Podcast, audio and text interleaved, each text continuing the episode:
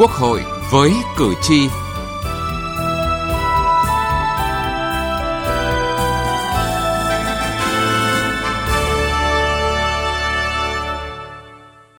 Thưa quý vị và các bạn, Quốc hội mới đây ban hành nghị quyết số 70/2022 về phân bổ ngân sách trung ương năm 2023. Theo đó, nghị quyết nêu rõ đề cao kỷ luật kỷ cương tài chính, xử lý nghiêm các trường hợp vi phạm, cản trở, làm chậm tiến độ giao vốn, giải ngân vốn, cá thể hóa trách nhiệm người đứng đầu trong trường hợp giải ngân chậm, gắn với đánh giá mức độ hoàn thành nhiệm vụ được giao. Chậm giải ngân vốn đầu tư công là thực trạng mà không ít bộ ngành địa phương đã và đang phải đối diện.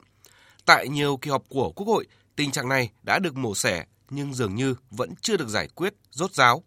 Các đại biểu Quốc hội đề nghị giám sát chặt chẽ các dự án đầu tư công, đặc biệt là các dự án trọng điểm lớn để đẩy nhanh giải ngân vốn đầu tư công, siết chặt kỷ cương, kỷ luật trong đầu tư công.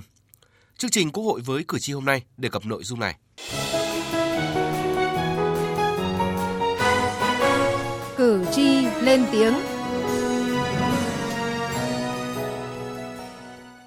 Thưa quý vị và các bạn, dự án đường nối cầu An Mô tại huyện Triệu Phong, tỉnh Quảng Trị do Ban Quản lý Dự án Đầu tư xây dựng tỉnh Quảng Trị làm chủ đầu tư. Đường dài khoảng 6 cây số qua nhiều lần điều chỉnh triển khai 6 năm nay vẫn chưa xong. Một năm qua, dự án chỉ làm được vài hạng mục rồi đứng yên vì vướng mặt bằng. Người dân cho rằng giá đền bù quá thấp nên chưa đồng thuận để bàn giao. Ông Nguyễn Văn Thông ở thôn An Mô, xã Triệu Long, huyện Triệu Phong, tỉnh Quảng Trị bức xúc. Cái dự án ấy lâu rồi, từ năm 2009 chứ. Nó lâu lâu nó bồi hoàn được cái nhà rồi. Làm cái cầu xong cái rồi nghỉ nghĩ rồi bắt đầu mấy năm mới đây nó làm được mấy cổng đó. Đến nay à, bồi hoàn mà giá đền bù quá thấp. Thành ra họ làm kéo dài lê thế đến nay là hơn 10 năm. Mà con đường vẫn không rồi. Thành ra là có dân đây là rất bức xúc đây chỉ là một trong rất nhiều dự án đầu tư công trên khắp cả nước chậm tiến độ trong thời gian qua. Theo nhiều chuyên gia kinh tế, hệ quả của việc giải ngân vốn đầu tư công chậm sẽ khiến lãng phí 3 lần. Một là lãng phí từ việc công trình chậm đưa vào sử dụng, hai là tiền để đấy, nhà nước phải trả lãi, ba là nhà đầu tư phải đi vay ngân hàng. Mặc dù vốn đầu tư công là vốn đi vay, phải trả lãi nên cần phải quản lý thật chặt, bởi nếu không cố gắng giải ngân sẽ dẫn tới đầu tư không hiệu quả, lãng phí thất thoát. Đặc biệt, tốc độ giải ngân chậm sẽ gây ra tác động tiêu cực đến mục tiêu tăng trưởng kinh tế xã hội của đất nước. Ông Phạm Văn Hùng, trường Đại học Kinh tế Quốc dân cho rằng cần đề cao hơn nữa tính công khai minh bạch trong phê duyệt triển khai thực hiện các dự án đầu tư công. Đối với cái đặc thù của đầu tư công thì à, đấy phần nhiều nó là vốn đầu tư của nhà nước. Thế cho nên rằng à, cái yêu cầu là công khai minh bạch và trách nhiệm giải trình nó là một trong những cái yêu cầu rất là quan trọng để có thể nâng cao cái hiệu quả đầu tư công. Theo ông Nguyễn Mạnh Cường, Giám đốc Sở Kế hoạch và Đầu tư tỉnh Quảng Ninh, bên cạnh tác động khách quan từ biến động giá cả, dịch bệnh, nhân công, thì nguyên nhân chủ quan đến từ chính các chủ đầu tư. Việc chủ quan bị động trong công tác chuẩn bị đầu tư dẫn đến một số dự án khởi công mới chưa hoàn thiện thủ tục đấu thầu, chấm thầu, thương thảo hợp đồng, chậm tổ chức thẩm định tại hiện trường, chậm hoàn thành hồ sơ thanh quyết toán. Chúng ta phải gắn trách nhiệm của người đứng đầu, đặc biệt là các cái chủ đầu tư khi được cấp có thẩm quyền giao tổ chức quản lý và sử dụng cái nguồn vốn của ngân sách. Về phía các địa phương thì cũng phải quan tâm đặc biệt là công tác bàn giao mặt bằng. Có rất nhiều cái dự án là đội vốn lên rất nhiều. Cuối cùng vẫn là vấn đề là con người, phải củng cố lại các tổ chức các cái ban quản lý dự án chuyên ngành kể cả cấp tỉnh cấp huyện ta làm tốt hơn nữa công tác triển khai thực hiện đầu tư trong điều kiện ngân sách còn khó khăn, nguồn vốn được Quốc hội chính phủ tính toán rất kỹ lưỡng cho từng khoản đầu tư để tạo đà phát triển kinh tế xã hội, nhiều doanh nghiệp không dễ dàng tiếp cận với nguồn vốn để phát triển sản xuất kinh doanh thì vẫn còn nguồn vốn đầu tư được giao nhưng lại chưa được giải ngân hoặc không thể giải ngân. Điều này không chỉ thể hiện kỷ luật kỷ cương thực hiện ngân sách chưa nghiêm mà còn gây nên sự lãng phí không nhỏ. Từ nghị trường đến cuộc sống Thưa quý vị và các bạn, tình trạng chậm giải ngân vốn đầu tư công một lần nữa được Ủy ban Tài chính Ngân sách Quốc hội chỉ rõ. Kết quả giải ngân vốn đầu tư công 9 tháng năm 2022 chưa có chuyển biến. So với năm 2021, năm ảnh hưởng nặng nề bởi đại dịch COVID-19, thì năm 2022 tỷ lệ giải ngân còn đạt thấp hơn.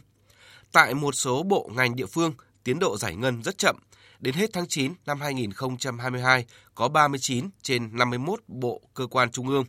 và 22 trên 63 địa phương có tỷ lệ giải ngân đạt dưới mức trung bình của cả nước là 46,7%. Trong đó có 14 bộ, cơ quan trung ương và một địa phương có tỷ lệ giải ngân dưới 20% kế hoạch Thủ tướng Chính phủ giao. Không chỉ việc giải ngân vốn đầu tư công chậm, mà việc giải ngân ba chương trình mục tiêu quốc gia cũng đang rất chậm. Đến hết tháng 9, việc giải ngân mới đạt 2,86%. Tương tự, đối với nguồn vốn chương trình phục hồi phát triển kinh tế theo nghị quyết 43 mới chỉ giải ngân được khoảng 20%. Những kết quả này cho thấy những giải pháp tổ chức thực hiện để thúc đẩy tiến độ giải ngân vốn đầu tư công chưa mang lại hiệu quả cao, chưa tích cực so với các năm trước đây. Theo đại biểu Đỗ Thị Lan, đoàn đại biểu Quốc hội tỉnh Quảng Ninh, nguyên nhân chính là do thể chế, chính sách liên quan đến dự án đầu tư còn bất cập. Giải ngân chậm chủ yếu là do việc ban hành các văn bản hướng dẫn triển khai thực hiện còn chậm, chưa đồng bộ, còn vướng mắc, một số cơ chế chính sách phân cấp cho các địa phương khó cụ thể, phải trải qua cái quy trình quyết định của Hội đồng Nhân dân nên mất rất nhiều thời gian. Công tác phân bổ vốn, giao vốn còn chậm, hết tháng 9 năm 2022 mới hoàn thành giao vốn cho các địa phương. Công tác tổ chức thực hiện còn hạn chế dẫn đến độ trễ của chính sách quá dài từ khi ban hành đến thực thi đi vào cuộc sống. Đồng quan điểm này, đại biểu Hoàng Quốc Khánh, đoàn đại biểu Quốc hội tỉnh Lai Châu cho rằng việc ban hành một số văn bản còn chậm, có văn bản hướng dẫn còn quy định nguyên tắc chung chung, chưa bao quát đánh giá hết tình hình ở địa phương. Một số nội dung của chương trình mục tiêu quốc gia phát triển kinh tế xã hội vùng đồng bào dân tộc thiểu số và miền núi chưa có hướng dẫn thực hiện. Có chương trình việc xây dựng phương án phân bổ vốn ngân sách trung ương năm 2022 còn chậm,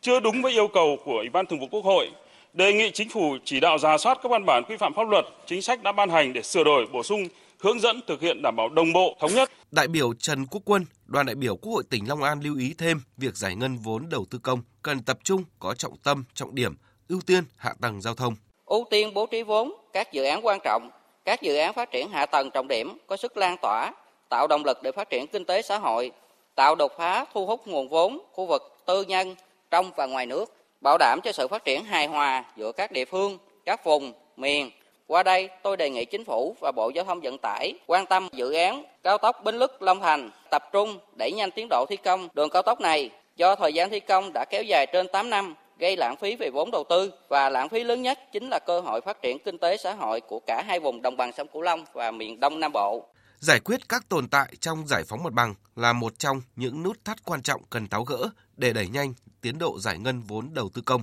Đại biểu Bế Minh Đức, đoàn đại biểu Quốc hội tỉnh Cao Bằng cho rằng công tác giải phóng mặt bằng để thực hiện một dự án thường phải mất thường phải trải qua khoảng à, 12 bước. Đối với dự án nhóm A, nếu thực hiện đúng thủ tục trình tự thường mất thời gian khoảng à, gần 2 năm. Với dự án nhóm B, nhóm C thì thường mất khoảng 9 đến 10 tháng đó là không ờ, kể đến vướng mắc gì trong các khâu thẩm định hay giải phóng mặt bằng. Mặt khác, thủ tục trình tự triển khai thực hiện một dự án lại được quy định ở rất nhiều văn bản pháp luật ờ, liên quan ờ, như luật đất đai, luật bảo vệ môi trường, luật đấu thầu, luật xây dựng, luật đầu tư công, vân vân. Mỗi một giai đoạn là phải tuân thủ nghiêm ngặt về thủ tục trình tự theo đúng thời gian quy định nên dẫn đến tiến độ chậm. Thực tế cho thấy cùng một khung khổ pháp luật, cùng các quy định về đầu tư công nhưng có tỉnh, thành phố thực hiện giải ngân chiếm tỷ lệ cao, nhưng cùng thời điểm có tỉnh, thành phố tỷ lệ này lại rất thấp. Bộ trưởng Bộ Kế hoạch và Đầu tư Nguyễn Chí Dũng khẳng định. Trong cùng một thể chế, trong cùng một điều kiện, trong cùng một mặt bằng như nhau, nhưng có rất nhiều địa phương với cách làm hay, mô hình tốt đã triển khai giải ngân rất cao, rất tốt. Nhưng có rất nhiều bộ ngành và địa phương giải ngân rất thấp. Như vậy là do công tác như lớn là do công tác tổ chức thực hiện Thế còn những vấn đề về thể chế thì hiện nay chúng ta đang từng bước để hoàn thiện, nhất là trong cái luật đất đai lần này, rồi là luật đấu thầu, rồi các cái luật khác thì chúng ta sẽ hoàn thiện dần dần. Ở đây thì chúng tôi đề nghị với các đại biểu Quốc hội là nâng cao cái vai trò của Hội đồng Nhân dân và các đại biểu Quốc hội trong việc giám sát địa phương mình từ khâu lựa chọn dự án, chuẩn bị đầu tư đến à, giải phóng mặt bằng đến tổ chức thi công vân vân trong cái vấn đề giải cân đầu tư công của địa phương mình. Để triển khai có hiệu quả các dự án đầu tư công, chính phủ, các bộ, ngành địa phương cần tiếp tục tìm giải pháp tháo gỡ các vướng mắc về thủ tục, nhưng rõ ràng việc siết chặt kỷ cương, kỷ luật trong lĩnh vực đầu tư công cũng là giải pháp đảm bảo tiến độ và tốc độ giải ngân được thông suốt, từ đó đảm bảo tiến độ hiệu quả các chương trình dự án đầu tư công. Nghị trường bốn phương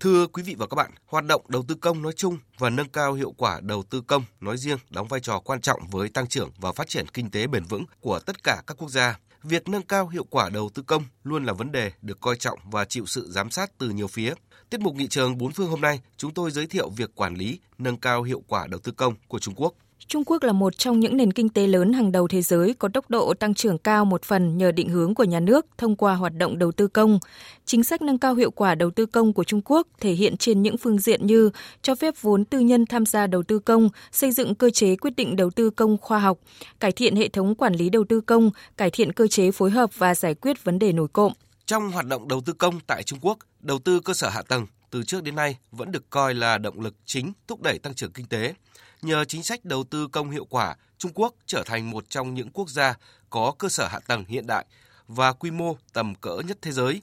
góp phần thúc đẩy và kết nối tăng trưởng kinh tế giữa các địa phương. Hiện nay, trong bối cảnh nền kinh tế tăng trưởng chậm lại do tác động của đại dịch COVID-19,